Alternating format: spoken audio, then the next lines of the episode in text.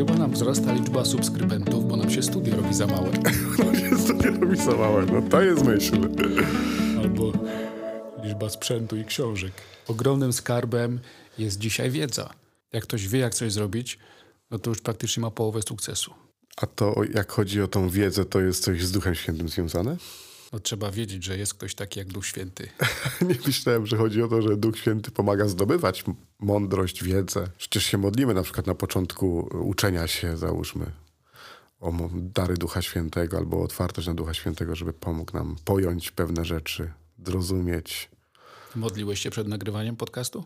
Zawsze. Ja też. Nawet przed przygotowaniem. Co tam przed nagrywaniem? Przed przygotowaniem. Otwierasz katechizm, to od tego trzeba zacząć, bo inaczej to ciężko. Zapowiedziałeś w ostatnim odcinku, że będzie ciekawie, że mamy jakieś okresy działalności Ducha Świętego. Ja coś takiego mówiłem? Dokładnie, nawet sobie to przesłuchałem. Tak. Tak, powiedziałem, powiedziałem, że są trzy takie okresy działania Ducha Świętego.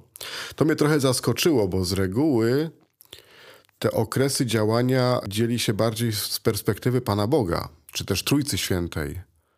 Że był okres Boga Ojca, potem okres Syna Bożego, a teraz jest okres Ducha Świętego. Ta Trójca Święta. Tak, i, i takie coś znamy nawet z teologii, to, to mieliśmy takie wykłady i uczyliśmy się takich rzeczy. Natomiast katechizm pokazuje, że są trzy okresy działania Ducha Świętego. No to jest pewna nowość. I, i tak bardzo ciekawie po, podzielone, że czas obietnicy, czas pełni i, Potem... czas ostateczny. Czyli Kościół. Czasy ostateczne. Czyli no nie tylko Kościół, ale przede wszystkim, no nie? bo to jest też y, to, co wszystko się zaczęło od pięćdziesiątnicy. No to szybkie pytanie. Czy istnienie Kościoła to są czasy ostateczne? Tak. A, czyli w ogóle jak istnieje My żyjemy Kościół... w czasach ostatecznych. To jest w ogóle takie ciekawe. Dzisiaj są czasy ostateczne, teraz są czasy ostateczne. Czyli spełnia się to wszystko, o czym tam Jezus przestrzegał. Liczne trzęsienia ziemi, miejscami głód, zaraza. No właśnie to jest ciekawe, czy to wcześniej też było przecież. Tak, próbowałem troszkę podgrzać atmosferę. nie, nie, to myślę, że czasy ostateczne to nie jest kwestia sądu ostatecznego, że czasy ostateczne to jest kwestia wypełniania się obietnicy zbawienia, że my żyjemy w czasach, kiedy się wypełniło zbawienie. Są czasy obietnic mhm. do y, wcielenia. Tak. Jak dobrze, nawet wcześniej, do tak naprawdę Jana Chrzciciela.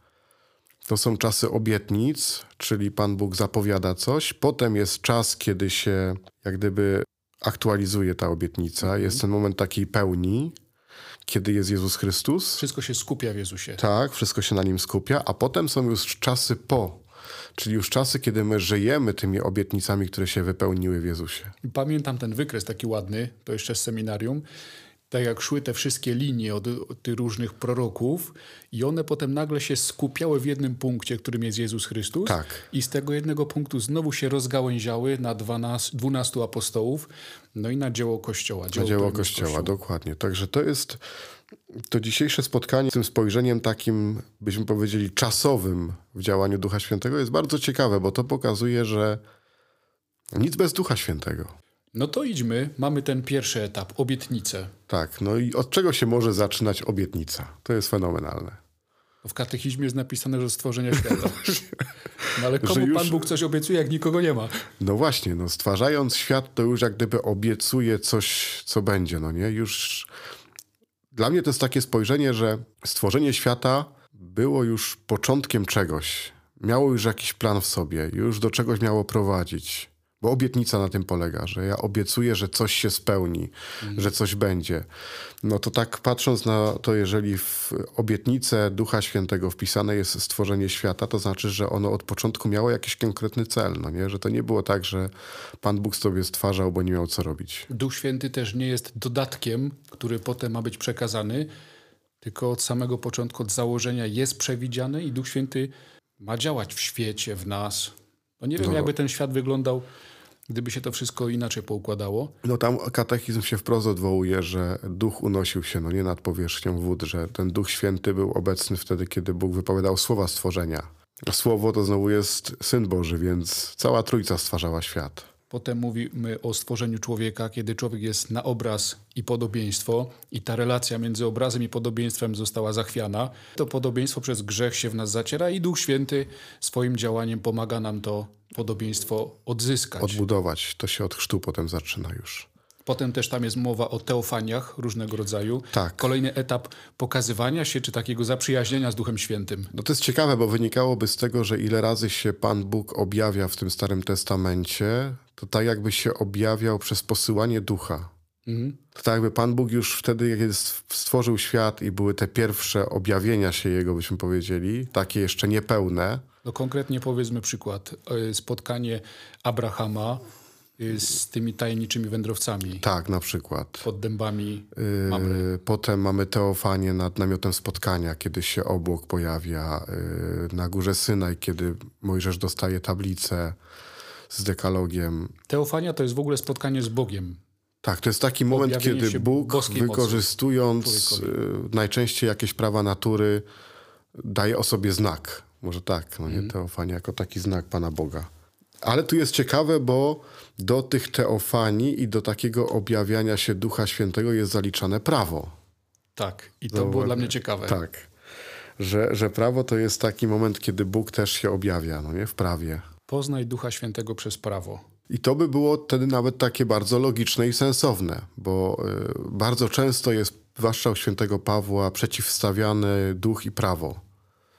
Nie? Ale z drugiej strony, jak Pan Jezus mówi o duchu, to mówi też o prawie i o tym, że nie wolno nic w nim zmienić. Czyli, że to prawo miało w sobie ducha. Pytanie tylko, czy człowiek wydobywa z prawa ducha. My dzisiaj też mamy. Mamy pewne obowiązki chrześcijanina, katolika, człowieka ochrzczonego, człowieka, który jest we wspólnocie kościoła, potem bierzmowanego w sakramencie małżeństwa, potem sakrament kapłaństwa. Każdy ma jakieś prawa i obowiązki, no nie?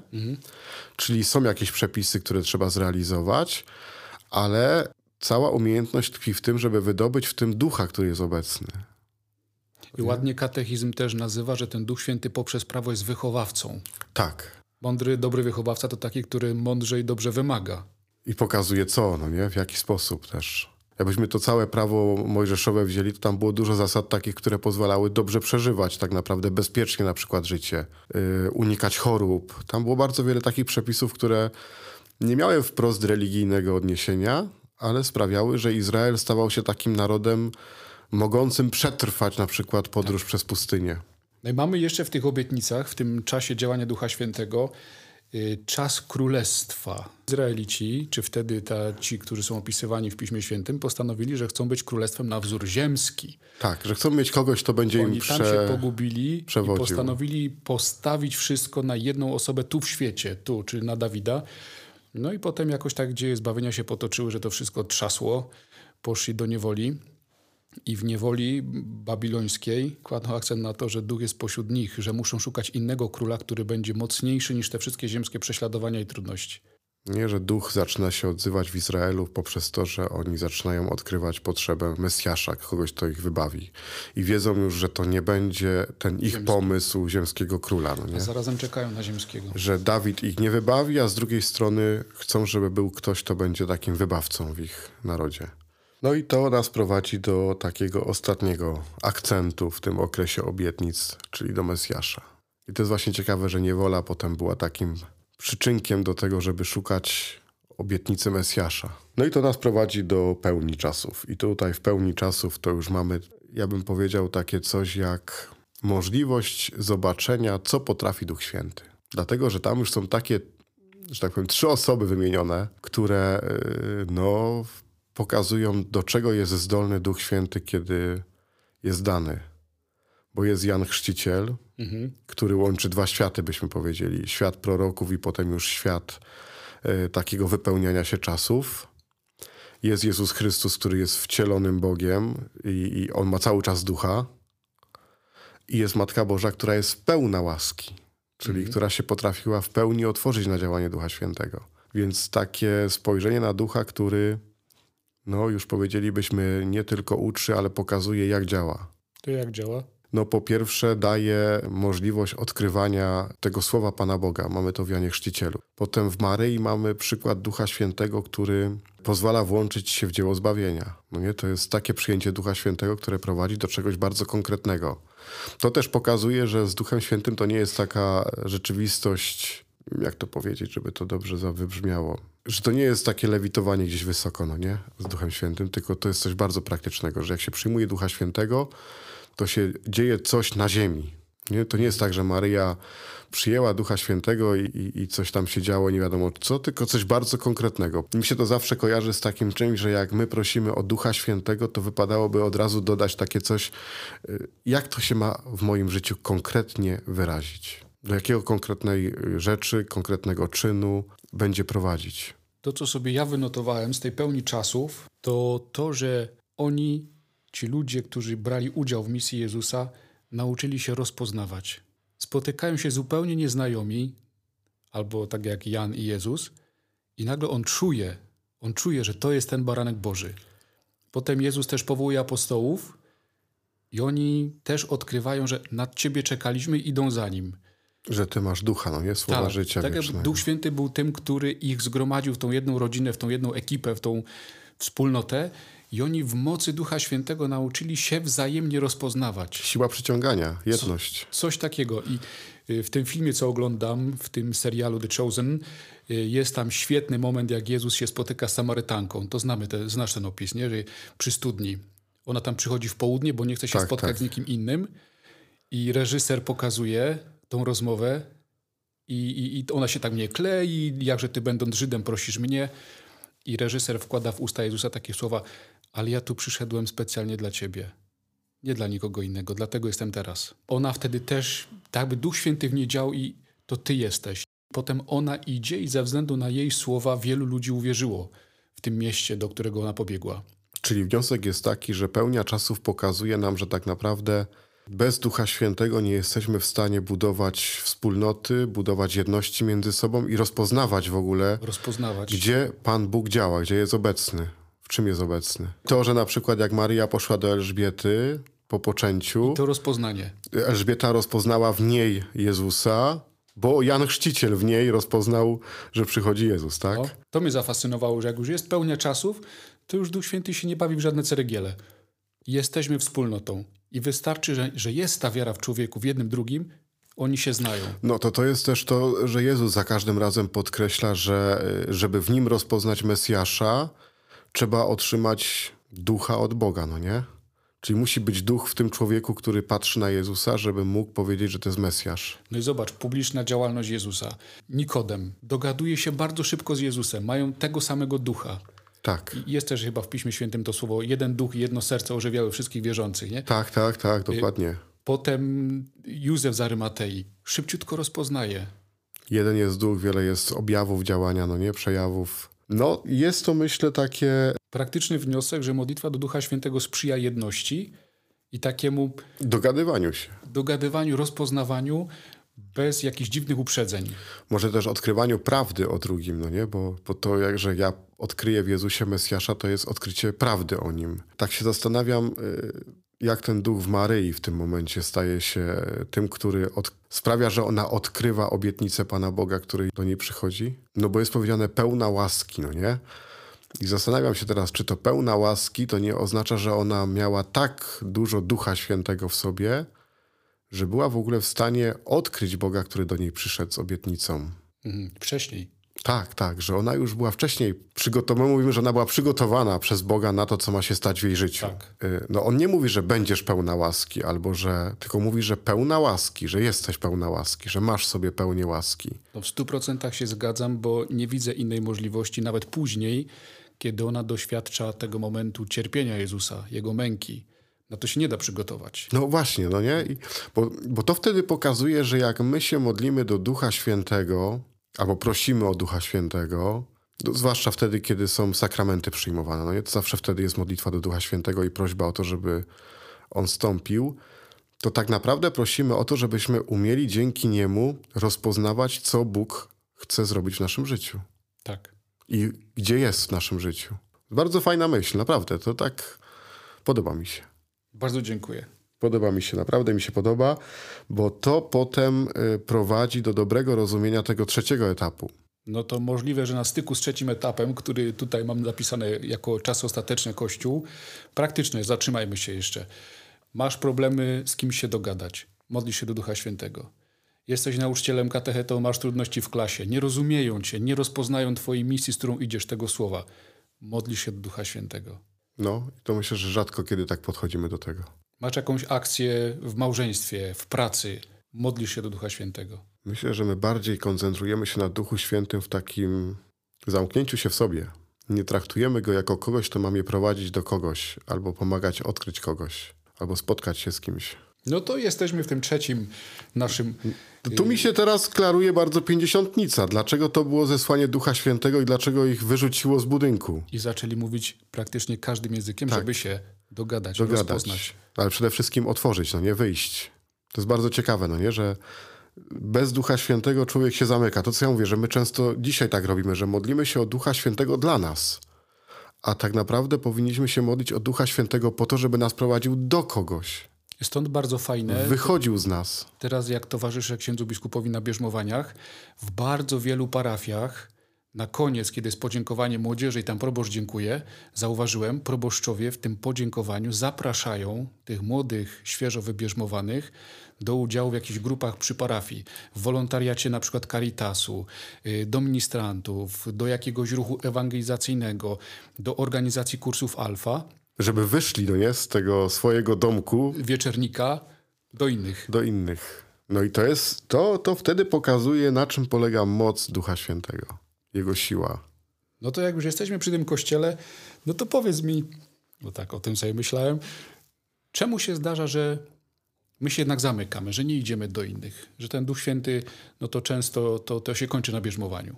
No, to to jest taki temat, że jeżeli myślisz, że ja jestem w stanie teraz na to odpowiedzieć w pełni, to powiem ci tylko tyle, że za miesiąc, za miesiąc rozpocznie się droga synodalna w Kościele Powszechnym, która potrwa dwa lata i to jest takie pytanie Franciszka. Dokładnie takie pytanie papież Franciszek postawił. Takie zadanie, bym powiedział, całemu Kościołowi i dał im na to dwa lata. A.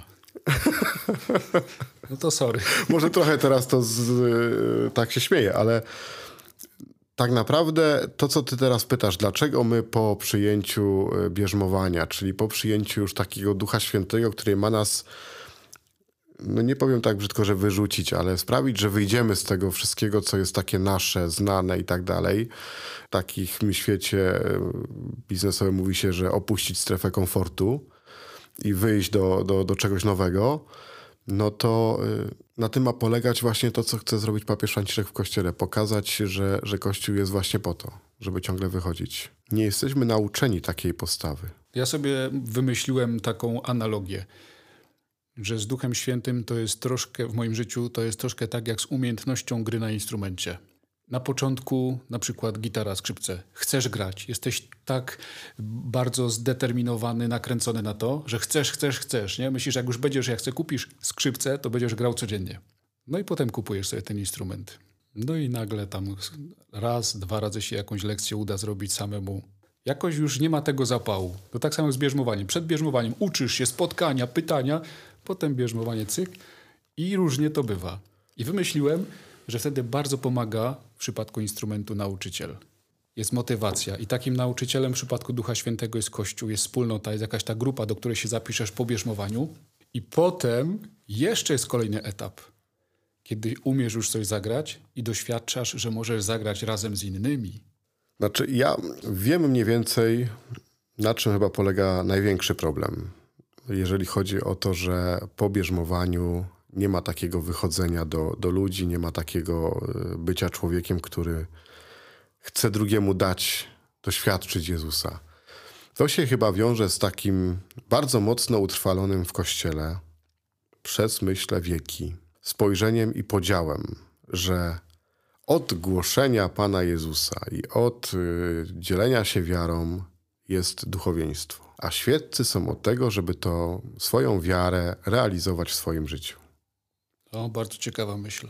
To się wiąże y, właśnie z tą drogą synodalną, dlatego że ona ma pokazać, że nie ma takiego podziału w Kościele.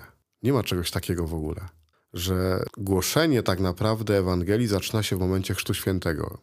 Przyjmujesz chrzest, wchodzisz w kościół, stajesz się człowiekiem, który z mocą Ducha Świętego ma iść dalej głosić Ewangelię. Każdy ją potem robi na swoim poziomie, że tak mhm. powiem, działania w życiu. Czyli inaczej będzie to robił biskup, inaczej będzie to robił ksiądz, inaczej będzie to robiła siostra zakonna, inaczej nauczyciel, inaczej lekarz, inaczej pracownik w fabryce, inaczej uczeń w szkole, ale każdy to ma robić, bez wyjątku. Ale żeby to zmienić, to trzeba zmienić całe rozumienie w ogóle Kościoła, wspólnoty i y, oduczyć się takiego podziału. A zwłaszcza na przykład w polskim kościele ten podział jest bardzo mocny. Nie wiem, jak jest w innych kościołach, y, w innych krajach. Pewnie jest różnie, ale myślę, że nie wiem, czy to jest średniowiecze. No pewnie by trzeba było jakiegoś historyka kościoła zapytać, kogoś, kto, ma taką wiedzę bardzo obszerną i dużą na ten temat. Ale z tego, co wiem, to gdzieś po drodze w historii kościoła Y, utkała się taka wizja podziału bardzo mocnego na ci, co głoszą, ci, co głoszą i ci, co słuchają. I ci, co słuchają, dokładnie. I z tego, co czytałem, bo już są te pierwsze przygotowawcze y, dokumenty dotyczące tej drogi synodalnej papieża Franciszka, to one są właśnie o tym, żeby ten podział gdzieś odwrócić, żeby pokazać, że, że Kościół jest jeden i że każdy w Kościele bez wyjątku ma głosić Ewangelię. No i to jest to, co w tym etapie, czasy ostateczne, w tym etapie Kościół, to na pierwsze miejsce wychodzi to słowo wspólna odpowiedzialność, że każdy z nas jest odpowiedzialny tak. za Kościół. Każdy z tak, nas jest tak. odpowiedzialny za to dzieło, które Jezus zaczął. To nie jest tak, że tylko oni. Bo myślę, że tutaj jest tak, że niektórzy zacierają z świeckich ręce, że, że w końcu będą dopuszczeni do, do większej odpowiedzialności w kościele i tak dalej. Ale z drugiej strony to jest to, co ty mówisz, że wtedy też na siebie trzeba wziąć taką odpowiedzialność za, za to, jaki jest kościół, jak działa, jak głosi Ewangelię, gdzie głosi Ewangelię, komu głosi Ewangelię. To jest wielkie dzieło, naprawdę wielkie dzieło i myślę, że jeden z ważniejszych wyzwań Kościoła w tych czasach ostatecznych. Czyli Duch Święty to jest ten, który sprawia, że ta misja Jezusa jest mi konkretnie bardzo bliska, każdemu, mi. Tak. To mam jeszcze obraz do tego. Wyobraź sobie. Izrael, prorocy, Pan Bóg to jest sakrum, to jest ten niedostępny, to jest ten w świątyni za tą zasłoną, to jest ten przybytek, Arka Przymierza. Tam tylko do tego miejsca kapłan może wejść raz w roku. I nagle no. przychodzi Jezus Chrystus, Syn Boży, i jest z Tobą kolację. Patrz jaki przeskok. Sakrum staje się u mnie w domu, sakrum staje się w tej rozmowie, w tym spotkaniu. Przy stole, pod dachem. Mało tego z grzesznikami, ale o tym, jak będziemy mówić o Kościele. To serdecznie Cię zapraszam. to dopiero będzie ciekawie.